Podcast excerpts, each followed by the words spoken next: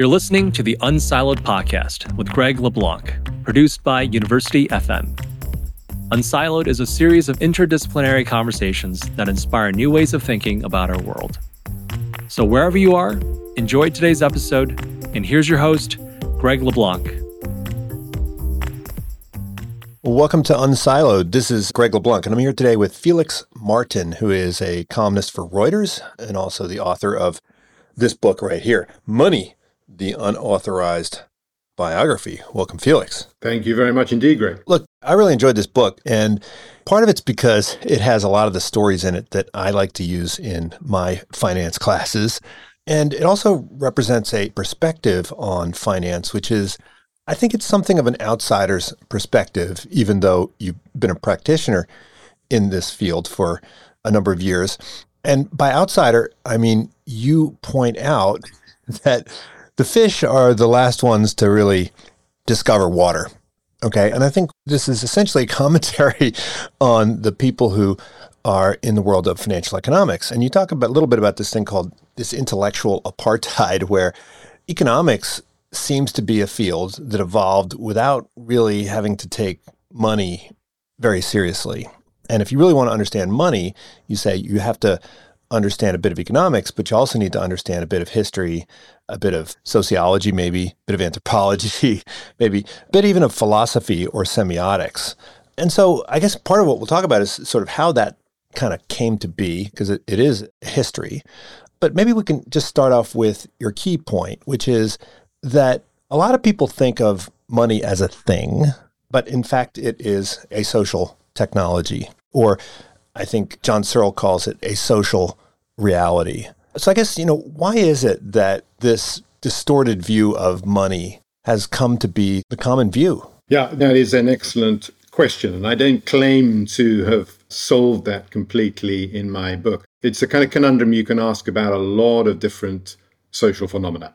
Now, it happens that money is, in my view, and I think a lot of people, when they think about it, it's probably one of the most important social phenomena, social institutions, communal fictions, as Yuval Noah Harari, the author of this great book, Sapiens, he calls them. He says, this is the distinctive thing about human beings. We have communal fictions. That can be anything from a company, which is not a real thing, doesn't exist, but obviously it does, has legal reality and it's very important in our lives, to something like the institution of money. And the question about where these things come from, why people start to think about them as if they're more real than they are, why, and this is really the point about money, why people might start mistaking the tokens that represent that social communal fiction for the thing itself. And that's, of course, what we talk about when we talk about money.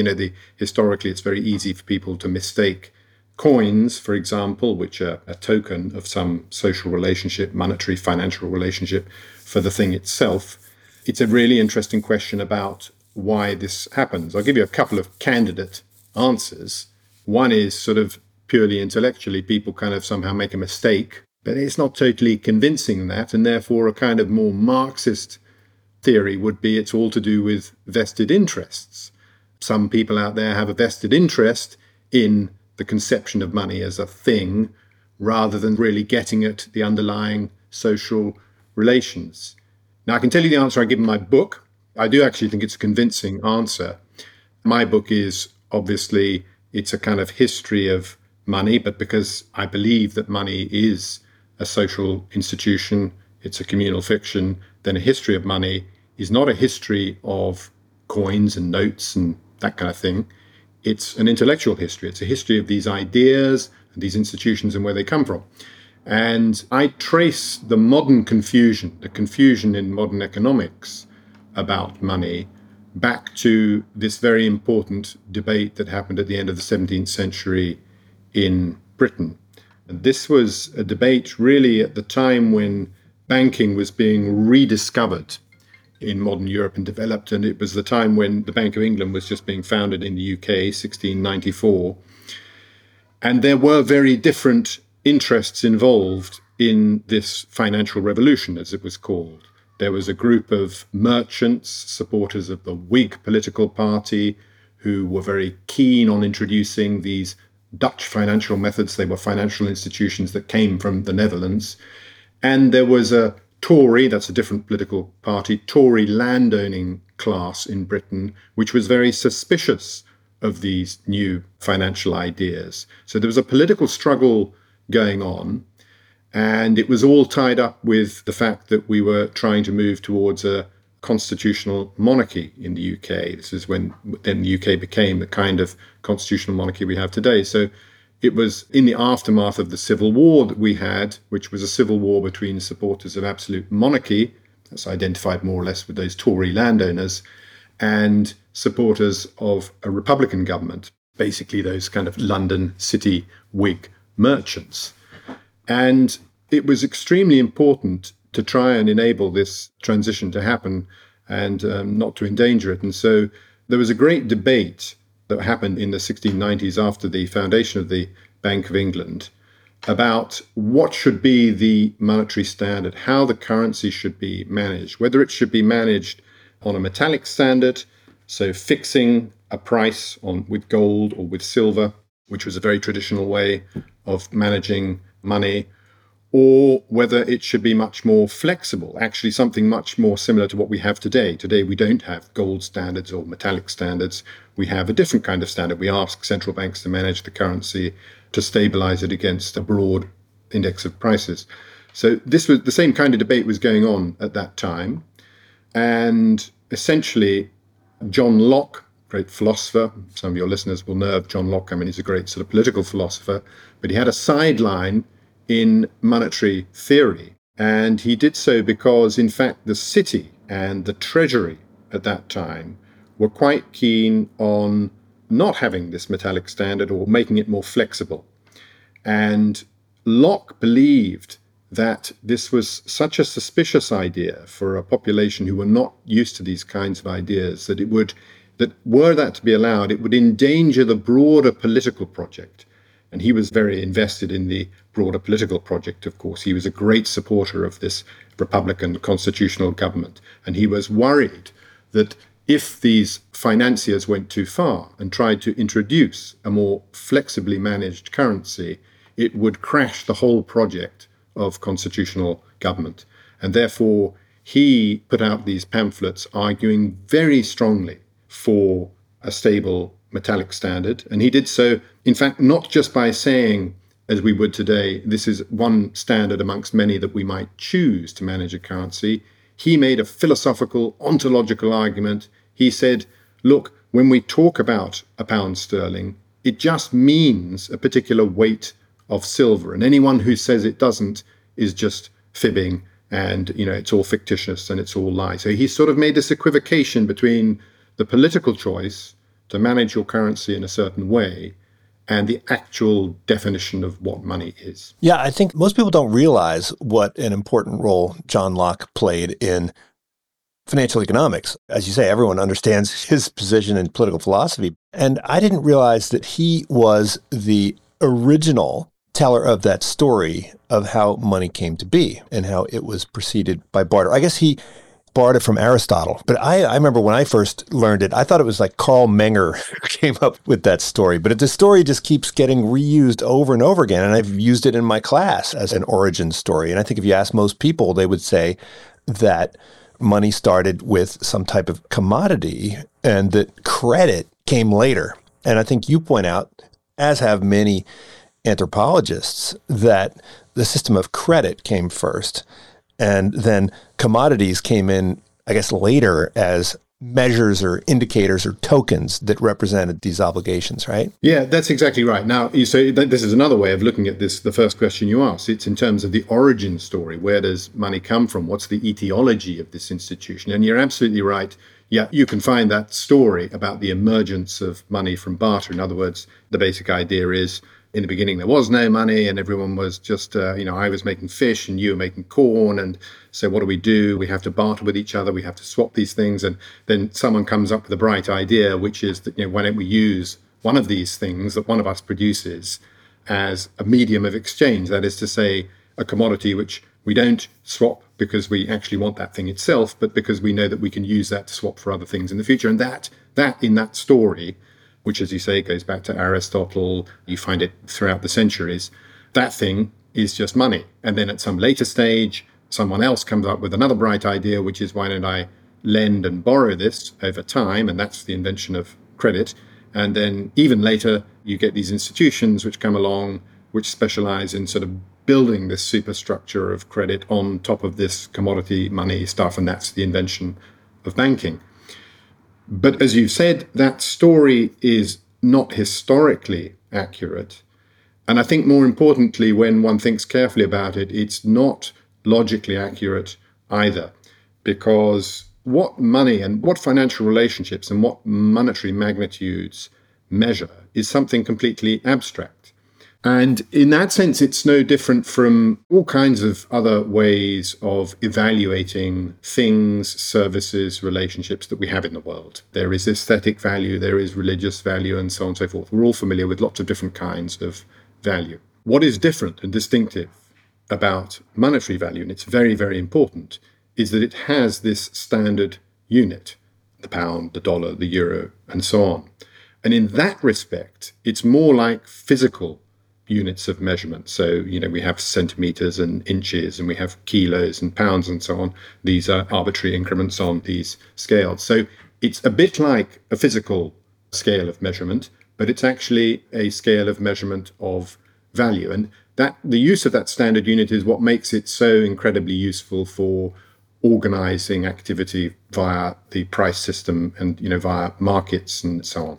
And so it seems like our awareness of the social nature of money, it comes to the foreground and then recedes to the background depending on current events, right? So, you know, your book was written in the aftermath of the financial crisis, okay? And that's when everybody started to re-examine what exactly money was.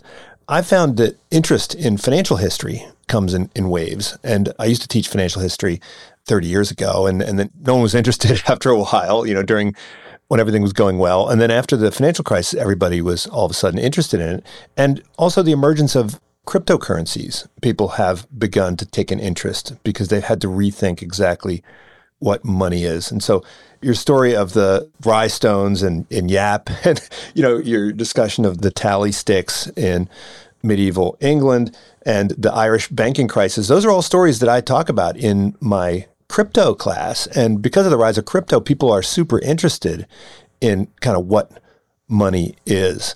Do you see this? I mean, what drives in sort of a curiosity about what money really is? Yeah, I couldn't agree with you more. And I mean, first of all, it's, of course, the strange thing about what we were just discussing, these conventional histories of where money comes from, is that you would have thought most people today, when you talk to young people, they're growing up in a world, may not quite be like this in the US, but I tell you, in a lot of Europe, it's like this, where they just don't see physical tokens for money. My children who are teenagers, you know, I mean, they just don't use cash anymore. No, it's all ledger entries, right? It's easy to see how it's all just ledger entries at this point, right? Exactly. But what's curious is that even for them, the habits of thought, the theory that underlies, for example, a lot of conventional economics, is still sort of based on this conception. It was tooled up for a world in which people thought of money as a thing. So I park that because I think that's one of the so curious, it's even more curious today that this idea of money as a thing has some intellectual power over people. But your point about this new world of crypto and so on, that's, again, absolutely right. It's because people now live in this world, it's easier for them to ask these questions. Generally speaking, as you said, it's when money becomes disordered, when you have financial crisis of some sort, that people start asking questions about it. And those crises can be of various different sorts. An obvious kind of crisis, you could say it's actually a very general description of all financial crises, has to do with the burden of debt, the burden of financial relations which have been inherited from the past becomes unsustainable for some reason or another. And typically, you know, the way out of that is by some sort of cancellation, writing down of debts, or alternatively, an inflation, as it were, a devaluation of the monetary unit, and again, transferring real value from creditors to debtors. When these things happen, then it becomes too obvious to everyone that money is, in fact, just a sort of network of arbitrary financial relations. And it also plays directly into that debate, which we were just talking about between Locke and Lowndes. Lowndes was the representative from the Treasury back at the end of the 17th century, about under what circumstances it is politically acceptable to devalue the currency, under what circumstances and for what reasons one would ever want to transfer real resources from creditors to debtors, and alternatively, whether in fact it's a natural right for you as a creditor, for your credit to maintain its real value over time. So that, of course, is the great debate running through the whole of monetary history. And it's ultimately much more than just a monetary debate. It's a debate about who gets what in society and how you organize the economy. And it just so happens that this institution at the core of it all, money, is one of the great battlegrounds of that kind of debate. Every time I say this, I sound more and more Marxist in my kind of, one doesn't have to define all these, the two sides by sort of classes and so on, but that's what it is. And yes, I think that must be, all of this in a sense should be clearer than ever in an era where you have, first of all, since the 70s and in particular since the 1990s, it's easier than ever for people to use not only their own national currency, but other foreign currencies. Again, for your American listeners, this is not quite such an issue because, there's never any reason, particularly for Americans, to use any other currency. But if you're anywhere else in the world, especially if you've ever been to any kind of developing country, you will know that currencies co-circulate. That's really been able to happen since the 1990s with open capital accounts and so on and so forth. But so people are used to this idea, first of all, that there are different monies that can operate at the same time. And then we've had this revolution with cryptocurrency and digital money and so on, where you now have this enormous proliferation of different private monies circulating alongside national currencies. And so you would have thought this would make it easier for people to conceptualize and think about money as a range of different networks. Of course, at the core, you've got the traditional national official currency operated by an official banking sector and networks and so on, very easy to use, very easy to pay with and so on and so forth.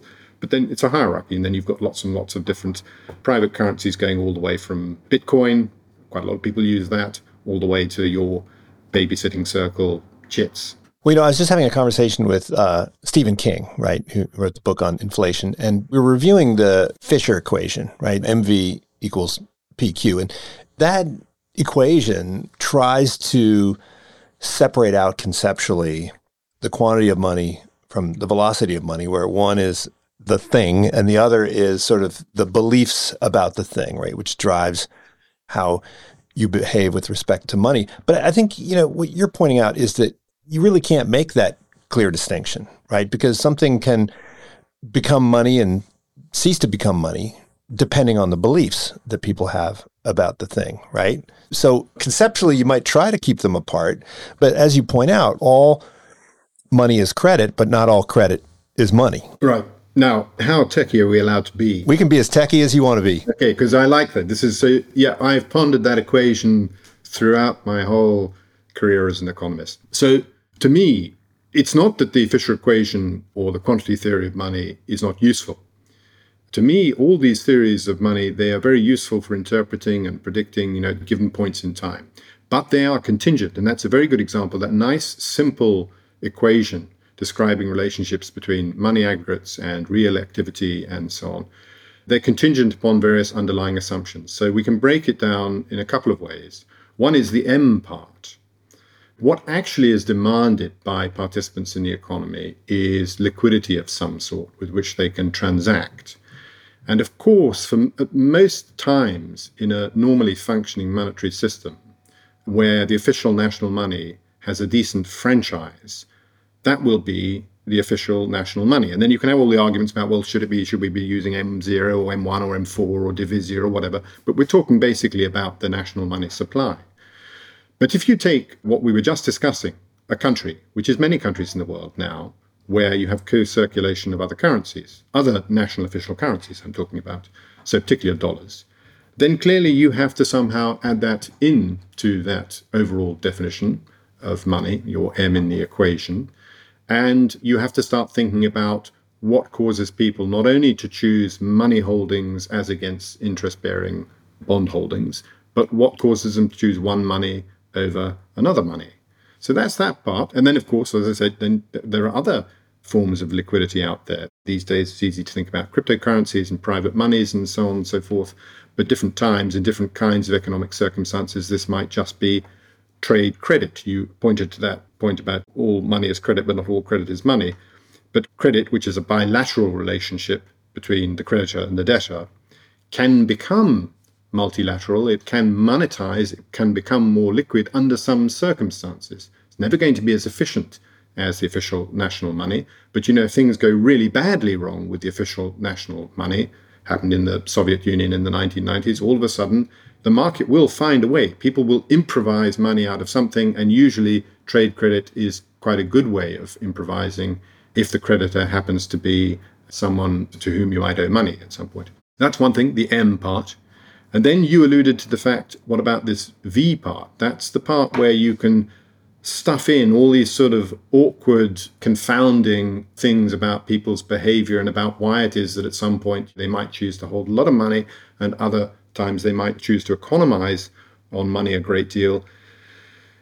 And yes, there, I think there is this great value in thinking about money as a credit relationship. And the real value is to think about two dimensions. One dimension is the creditworthiness of the issuer. So if you're thinking about co-circulating currencies, and we were thinking about that question I was just asking, well, what determines whether people use pesos issued by the Central Bank of Argentina or dollars issued by the Federal Reserve? Part of that has something to do... Or patacones, right? Exactly. Which was exactly, that's a sort of regional currency or those private currencies. So part of that has to do with your trust in the management of the monetary standard by that central bank, the creditworthiness, if you like, of the central bank. And another dimension, I think conceptually you can think of them as different. Some people like to think of them as same, but conceptually I think they're different, is the liquidity question. Creditworthiness is about this bilateral relationship between you and the central bank. And then there's also this question of how many other people in the network will accept this in payment of goods or services. And that's this sort of liquidity question. And so these are two factors which are behind that. They're all subsumed under this V in the Fisher equation, but you can break them down a bit conceptually, I think, and thinking in terms of money as credit is useful to do that. Well, I think there's another debate that you talk about, which is overlapping but not completely identical, right, to the debate of thing versus social construction, and that is the role of the sovereign, right? And so on one extreme, you have this Chinese vision of money, right? And then on the other, you have a vision where money emerges through some kind of bottom-up process, right? And so you discuss this sort of back and forth, and I think that the high point of the private conception of money was in the Middle Ages. And I have been talking about bills of exchange for many years, and I hadn't really appreciated the role of the écu de marque, which you talk about in the book.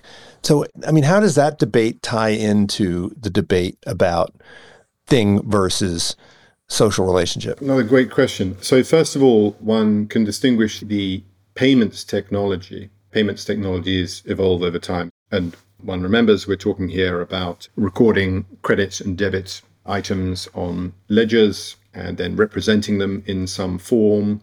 So this could be centralized. You have a centralized ledger and it's just written down. That would be one form of doing it. But then there are these decentralized options where you have some sort of token which can represent the credit entry and then you can use it. There are innovations through time in the technologies for recording monetary credits and debits and for transferring them.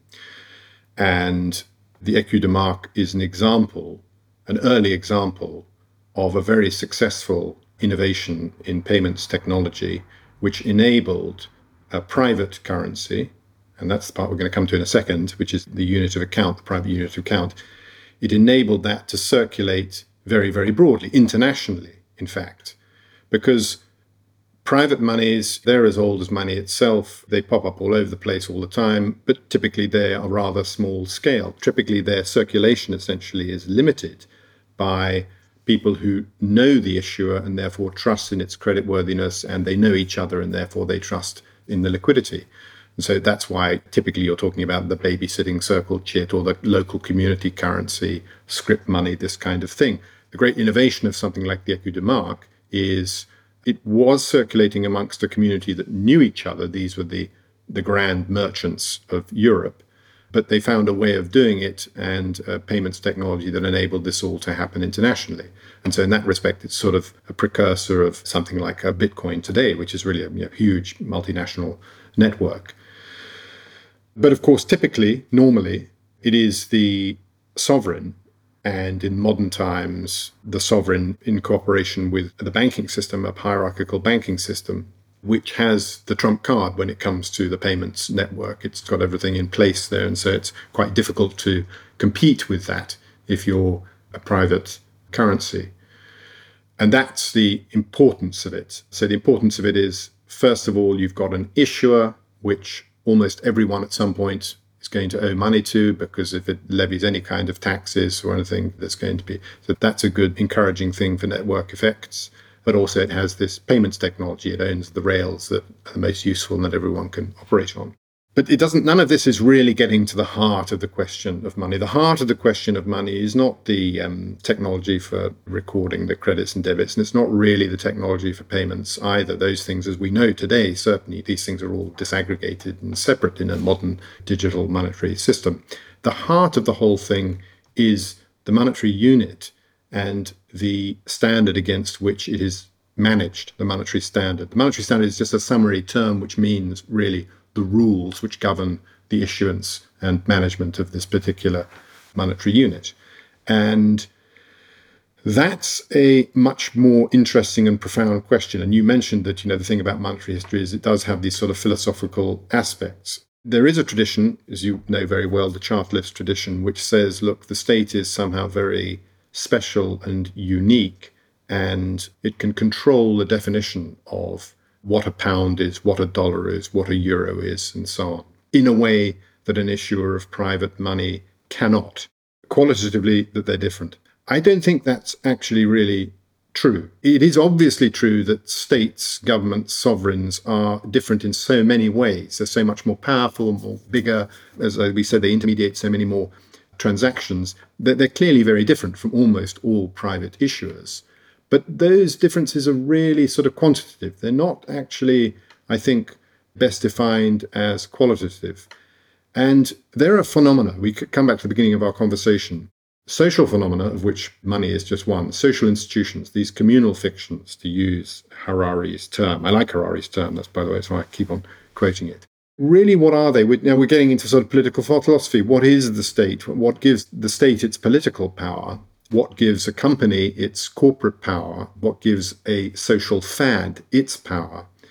All of these things, is true that no individual can invent themselves, right? I can't just suddenly announce that I've started a new state and I have a whole load of subjects and they've got to obey to me. But it's also not true that the state or the sovereign is somehow magically a real category. These things are all emergent phenomena. They come somehow out of society. It's like language, actually. That's the best analogy I've ever come up with for this. I mean, it's a pretty simple analogy, but just to say, look, money and monetary units and so on, it's just like the language of commerce. And language, we know that the Alliance Française, it loves every year to give out this list of it tries to control the French language. Tries. But we all know that it doesn't really work, and that the purpose of dictionaries is descriptive. It's not actually prescriptive. You can't control language, because language is a social phenomenon and it's emergent, and it comes. Well, they can presumably control what words appear in government documents, right? That's about it. No, exactly. That's why the analogy is useful, because of course it's true that governments have enormous influence on the monetary standard, and that when you give a mandate to a central bank that says we want you to manage the value of the dollar such that this particular basket of consumer prices, the average price of them goes up by 2% a year or whatever it might be, of course they do have a great deal of influence over this. And by the way, both the central bank and the government, as the Treasury, they have a lot of influence over that, but they don't control it. And again, it's easiest to see if you look at episodes of monetary disorder. Yeah, Argentina, yeah, they can pay their employees in pesos and collect taxes in pesos, but they can't really force people to, conduct their business in pesos, and most people don't. Exactly. When you look at episodes where people have lost confidence in a currency completely, which is where you get hyperinflations, that's the other side of it. So the currency, the monetary unit, becomes worthless, you can see that it's a social process and governments are unable to arrest it when it happens. What I'm saying is that money operates at the level of all these kinds of social institutions, ultimately as a kind of emergent phenomena, comes out of society. It's very much like language in the same way that the meaning of words rests upon some sort of not easy to define social consensus. So the value of a monetary unit also rests upon that kind of social consensus. I would say in the case of money that government and central banks, there's a strong institutional infrastructure. They have a more direct effect and are more able to manage the value than it is in the case of normal language. But one shouldn't lose sight of the fact that they're on the same continuum. Well, you talk about the great monetary settlement, right? Which the Bank of England really was the establishment of the Bank of England was really the beginning of this sort of quid pro quo between the kind of private money creators and the sovereign. And so I was wondering if you could talk a bit about that and also talk a bit about why John Locke and John Law, the two sort of monetary giants of their time, only individually got half the story right. Yeah. So yes, and I would urge your listeners, by the way, to look up a great book by Geoffrey Ingham, great Cambridge sociologist, who wrote a book called The Nature of Money back in the early 2000s. And he's very good on the great monetary settlement. It's really, I think he was one of the pioneering historians of that. What he's trying to get across is that prior to that time, you were really in the age of sovereign money on the one hand, and then occasionally these private currencies essentially operated by the burgeoning mercantile class in Europe. We discussed one earlier, one of the most famous ones, the écu de marque.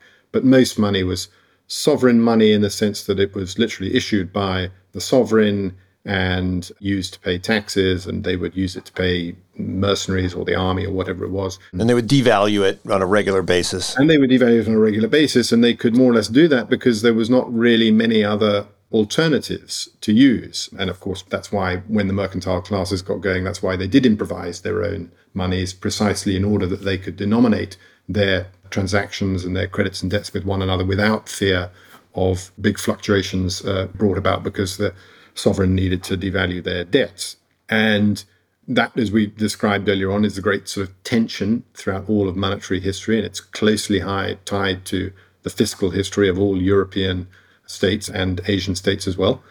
You typically have sovereigns who are in debt, and therefore they have an incentive eventually at some point to devalue the currency, and you typically have their subjects who are creditors, and then therefore they don't like that. And as the economy became more commercial, which happened in most of Europe in the sort of 16th and 17th centuries, it becomes more desirable for them to improvise private alternatives. And as we mentioned earlier on, this goes along with a political development in Europe and the idea and greater popularity of Republican ideas as against absolute monarchy. And it's in Britain, of course, one can debate exactly the origins of this hybrid system, but basically you had in the Netherlands, you had an actual republic, whereas Britain had this extremely interesting and bizarre political moment. Of course, it starts from the political side, not from the economic side. We had a civil war. We killed our king. We tried a republic for a little bit, decided that didn't go very well, invited the king back, but it was all sort of rather unresolved, and it was tied up with various religious differences and so on, until this moment. And by the way, of course, there are many different interpretations of exactly what happened in 1688, but we ended up calling it the Glorious Revolution, where we decided to install a foreign, in fact, royal family, but strictly to delimit the powers of the king. It was a way of having your cake and eating it. You could have the authority and the law and order and the executive power of an absolute monarch, but on the other hand, you had a strong role for democracy, a bit of a strong word for it in those days. It was, of course, a very limited franchise. And really, as we were talking about earlier on, you were talking about the burgeoning City of London-based Whig liberal class. And so it was a division of powers. And as Geoffrey Ingham says in that great book, the political notion which summarizes it is this crucial notion in English politics of the king in parliament or the queen in parliament. And that's a particular idea which, in a single phrase, the king in parliament, is where all political power is vested in the English constitution. And so it's both, it's in the king, but for them to wield this power, they have to be in parliament. So it's this hybrid system. And this is what was then mimicked, essentially. It was reproduced on the financial side, whereby we're going to have a new system with a bank, and banks had always been part of this, mysterious mercantile area, private area. We're going to have one of these banks that can issue money, but we're going to meld it together with the sovereign currency. So effectively, the sovereign gives away part of its franchise to the private bank. There was only one bank in those days, but now we have a hierarchical system, of course, with a central bank at the top, and then big commercial banks underneath that, and then smaller banks underneath that. And their liabilities, the liabilities of these banks, become money which circulates in the economy, and they have all of the authority which they inherit from right up at the top of the thing, the sovereign. So the sovereign gets the benefit of all this brilliant new technology and very confidence of the people, and the private banking system gets the benefit of the authority of the sovereign and therefore the widespread circulation and all those network benefits we were talking about early on. And in many respects, it was a very ingenious solution. Obviously, it has been picked up all over the world. It's essentially how all monetary systems now operate, although, interestingly enough, we are now, again, on the brink of probably some other kinds of changes. You will know that people are now talking about central bank digital currencies and this kind of thing. And those kinds of ideas really necessitate a bit of a reconfiguration of that system. Now, you also have an interesting account of the collapse of the Overend Bank, which I knew very little about. I've studied a lot of these crises. This one I didn't know a lot about. And you talk about Walter Bagehot. And now he's a guy who is kind of amazing that Larry Summers, right, would reference him after the crisis, because I am sure that Bagehot is not someone who's read in virtually any economics graduate program, right? Maybe in a history class, but certainly not in any kind of economics class. What really was the insight there? And why did the insight of someone like Bagehot not get incorporated into mainstream economics? I mean, Bagehot was, of course, he'd been a practitioner of finance himself, and then he basically became, now we would call him a journalist. He was famous editor of The Economist magazine for many years. And, of course, he was writing at a time when economics itself was not really a formalized discipline. Of course, there had been Smith, and then there had been Ricardo, who's really the progenitor of the kind of economics mainstream economics is like today.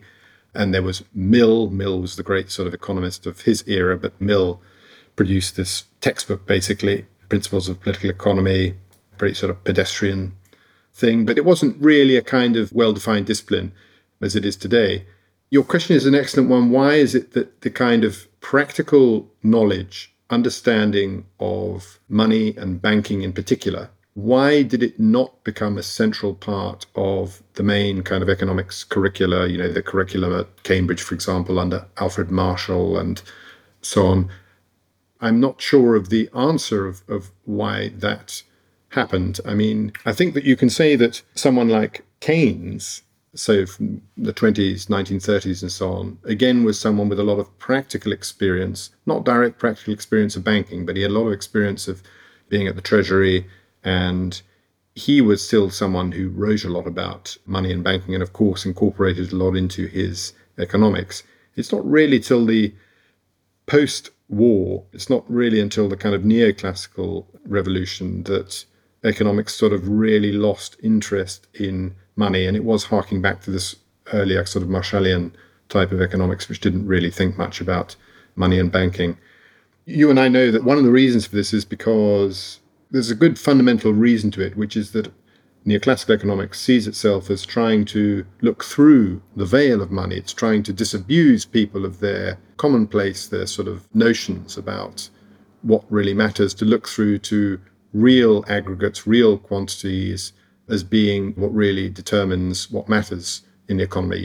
In other words, what they're trying to say is, look, when you want something, when you demand something, you're not actually demanding this particular quantity of money. What you really want is some real good or service. And let's think about why that is and how best to organize the economy so those needs are fulfilled and so on. And that on its own makes a lot of sense, and it's a useful formulation. The problem is that in the real world, we do live in a monetary economy. We do live in an economy where banks organize things. We do actually think in terms of money. We do have to think about finance and balance sheets and stocks, financial stocks, as well as just flows. So it's not actually it can't be a complete description of economic life and economic activity, I guess. So, I mean, is it this goal of separating out the real from the monetary aspects of the economy? And you talk about Arrow Debreu and the models that flow from that. I mean, is it that it's easier to think of money as a yardstick and a measurement rather than as a technology? I know a lot of people in finance would say, yeah, it's a technology for capital allocation, but it's really a technology for, you know, belief formation. And I think maybe that's something that's a lot harder to model, I think. And perhaps maybe it's because it's more difficult to model. It's something that you can just set aside and try to assume away. No, of course, that's absolutely correct. And that is definitely an accusation which is leveled against late 20th century economics, and validly so, that it got sidetracked by what was tractable, mathematically tractable, in models, and produced a lot of very elegant results of that sort, but they're not results which actually have a lot of real-world use. So I've no doubt that is part of it. In other words, you can construct elegant models which give you a benchmark for addressing important questions about welfare and so on, if you abstract from money. And that's one of the reasons why economics developed in that way. And your point about why it's so difficult to include money and finance is also exactly right. Again, I go back to my very simplistic formulation or adjustment of the Fisher equation. If you want to make it more realistic, you have to unpack the V. And when you unpack the V, you're going to be talking about creditworthiness and liquidity. And those are factors in which people's beliefs and expectations play an enormous role. It's obvious in the very name of it, creditworthiness, your credit. And ever going all the way back to the 17th century, people have always known that credit is something very difficult to pin down. And we were just talking about Bagehot, and this is, as it were, Bagehot's really his whole shtick, if you like, in Lombard Street, his great work. The reason it's so brilliant is that he describes so well and analyzes so well what it is that contributes to credit. He describes and analyzes why the general level of credit, as he calls it, is so important to the functioning of a capitalist, of a financial economy.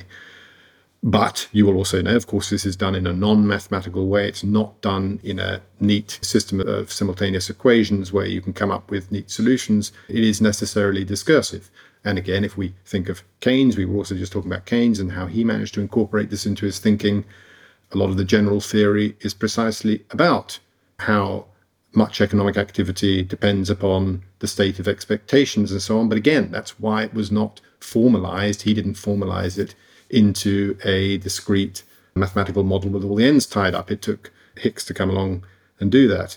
And so that is precisely, you're absolutely right, that's the difficult bit about it. But unfortunately, it is intrinsic to the nature of money. And you understand it's intrinsic when you realize that money is credit. It is a kind of social relation, in a way that you don't understand that it's intrinsic necessarily if you take the easy route and say, let's just treat it as if it's a thing, because then this question of what is the monetary unit, we don't need to bother about that. We don't need to think about it. We certainly don't need to think about creditworthiness and so on, because if you're thinking about money as a thing, the crucial thing is it only appears on one balance sheet, the person who owns the money, just like the person who owns the commodity. The problem when you start thinking about it more realistically as a credit relationship is that it must exist always on two balance sheets. As my asset, I've got my $100, I've got my $100 note, let's say, but of course it's also a liability of the Federal Reserve, or it's a liability of a commercial bank if I'm holding it in that form and so on. And immediately we have to start thinking about this tricky thing, which is the nature of this relationship and the factors that go into that. And those factors, as you say, they're not really tractable mathematically. You're suddenly in the realm of sociology, history, trying to work out what kinds of things determine that relationship. Doesn't mean that you can't describe them, doesn't mean you can't analyze them rigorously, by the way. Someone like Bagehot is very rigorous, but you can't do it in the manner which we got used to doing it in economics. Now, in the book, you said that the 2007-2008 crisis really highlighted that this kind of quid pro quo had more or less been replaced by a quid pro nihilo, and that the central bank and the government was not simply providing lender of last resort provisioning of liquidity, but also was guaranteeing credit. I think that when we look at the bailouts of Northern Rock and other financial institutions in the U.S., it seems like that certainly rings true. But on the other hand, of course, I think that the Fed wound up making money on all of those bailouts, right? So how should we make sense of the aftermath of the 2008 crisis? Is quantitative easing an indicator of a breakdown in this quid pro quo? Yeah, I mean, that comes a bit to what we were just describing. It comes to the very insubstantial and difficult to pin down nature of credit, because, again, this distinction between when is a central bank providing liquidity, or when is any bank, even a bank that's opting to support a company that's run into problems and is in financial distress, at what point are you offering liquidity assistance, and at what point does that become bailout and credit subsidy, basically? As Keynes would have said, that depends upon the state of expectation, unfortunately. You can't actually define it in real terms unless you think that you can know the future with absolute certainty and therefore fix these things. It all depends. So what can look like it's liquidity assistance can suddenly turn into a credit subsidy if everyone loses confidence in the business that's being supported or the bank that's being supported. And the same process can go in reverse, which would be when you look like you're offering a big credit subsidy, but in fact you end up coming out in the black. So actually you were just providing liquidity assistance, and we were all too pessimistic at the time. But I mean, the first thing I think in answer to your question is that you will always have in this hybrid system where you are effectively ceding part of the sovereign's sovereignty, you're ceding part of its authority, you're saying we're going to give a franchise to the banking system to produce money. We're going to keep it under control through all kinds of regulation and through the central bank at the core of the system. But we know it's pretty elastic. Yeah. And most importantly, we know that because we live in a free economy, people will always be improvising and coming up with new ideas, and they will inevitably probably start doing things which we are not keeping an eye on. And because of the interconnected nature of the banking system, we're inevitably going to come to a problem at some point if it's suddenly revealed, which was what happened in 2007-8, it was suddenly revealed that there were an enormous quantity of liabilities outside of the regulated banking system, which effectively were operating as money and which couldn't be allowed to simply go to zero. And therefore, we're going to have to take it over again. That's the sort of quid pro nihilo aspect to it. And so can this happen again? I think it's almost certain to happen again. It's a game of cat and mouse between regulators and people trying to escape regulators. The whole crypto experience is an interesting one. Yeah, there's, of course, a lot of skullduggery and nonsense in the crypto world and has been over the last 5 or 10 years. But one thing in their favor is that when they said when it all blows up, they won't get a bailout, that's generally true. They basically did all blow up, and they didn't get a bailout. Now, what that means is that the taxpayer didn't step in. It does unfortunately mean a lot of, I'm sure, very undeserving people who didn't deserve it lost a lot of money on crypto, precisely because they weren't bailed out by the government. So all the retail investors, as it were, in crypto. So it is possible as long as you don't have these links to the conventional banking system. And that's why regulation of those parts of the system which are connected to the conventional banking system is so important, because they really do have something. They are getting the quid, and so there needs to be a quo that turn back the other way. Well, in the book, you talk about some proposals to rein in the financial system, right? And people talk about narrow banks. Nowadays, we're talking about central bank digital currencies, and it seems like if we were to move toward the central bank digital currency, this would curtail the bank's ability to create money. Would this just drive liquidity creation into an expanded kind of shadow banking system, right? I mean, is there sort of a law of thermodynamics which says that if you push down risk in one place, it's just going to pop up somewhere else? It will be a matter of choice, whether to allow that to happen. I mean, it's going to be the same dilemma it ever was, the one we were just describing. I think that the The interesting thing about this moment where we are now and the technologies which are developed, which would allow central bank digital currency, which is, as you've said, it's kind of an even simpler and more extreme version of narrow banking. You could set it up so that central banks, you'd have to wind back a bit for some central banks, the composition of the asset side of their balance sheet, because it used to be the case that, of course, central banks only had on the asset side of their balance sheet highest quality government collateral and so on. Not quite true anymore with some of these sort of QE programs in some places. But anyway, you could say, look, here's the central bank, and on the asset side of its balance sheet, it has only the highest quality government bonds, and then anyone can have an account at the central bank, and that's the CBDC.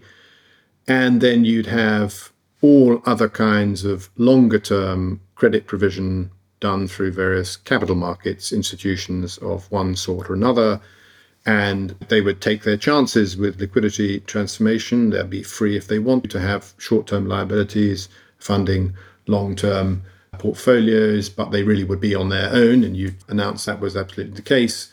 Or alternatively, they would match much better and not do liquidity transformation and therefore not run the risk of running into these liquidity problems. I think people can envisage that. The enormous difficulty is envisaging how you get from where we are today to that without some sort of catastrophic rapid changes. If you announce this tomorrow, surely there would be a massive run on all commercial banks. But would it even be credible, right? I mean, if you have all these entities out there doing liquidity transformation, then you have a panic and the government's still going to have to step in, right? Yes, and I think that there's a really important point underlying this about the nature of money, which is that the whole point of banking and its historical origin is precisely the flexibility of the balance sheet of the banks. The whole way the capitalist economy works, what is useful about banks and the reason they exist is precisely that they are able to expand and contract their balance sheets in line with the needs of trade, and that you don't have to do this in a much more clunky way through some capital market issuing, subscribing, let's get more capital in. That's all right if you're doing some longer-term project. We're going to have try and raise money, raise equity, raise debt, sell some bonds, sell some equity, and so on. But that doesn't make sense for, if you think about trade finance, which is the sort of shortest term, that's the core of banking.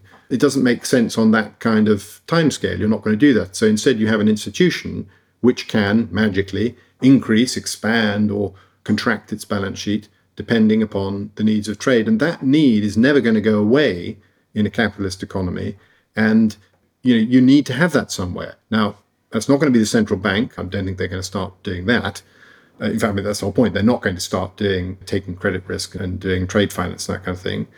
And if it can't be done in the capital markets institutions because they're too clunky and too slow moving, then where is it going to happen? It's not going to happen anywhere, and it doesn't seem to make any sense. You couldn't operate a capitalist economy. Now, if you talk to the technological optimists, utopians, they will say, and who's to gainsay them, that computation and technology and so on will get to the point where, in fact, you could operate these capital markets institutions and they could operate in such a rapid, automated way that they could substitute in this way a kind of real bills. But I mean, it doesn't exist at the moment. And so who knows if it ever will. Yeah, I'm skeptical. Risky. Felix, thanks so much for joining me. This book's great. I actually had a friend who is at a large central banking institution who read the book and realized that he had somehow managed to jump out of the pool of water for at least a moment and figure out what it was, in fact, he was doing. So I recommend it to central bankers out there as well as everybody else. The book's Money, the Unauthorized Biography. Thanks, Felix. Thank you very much indeed, Greg. Thank you for tuning in to the Unsiloed Podcast, produced by University FM. If you enjoyed today's episode, please give us a 5-star rating and review in your favorite listening app. To listen to our other episodes, please visit our website at www.unsiloedpodcast.com.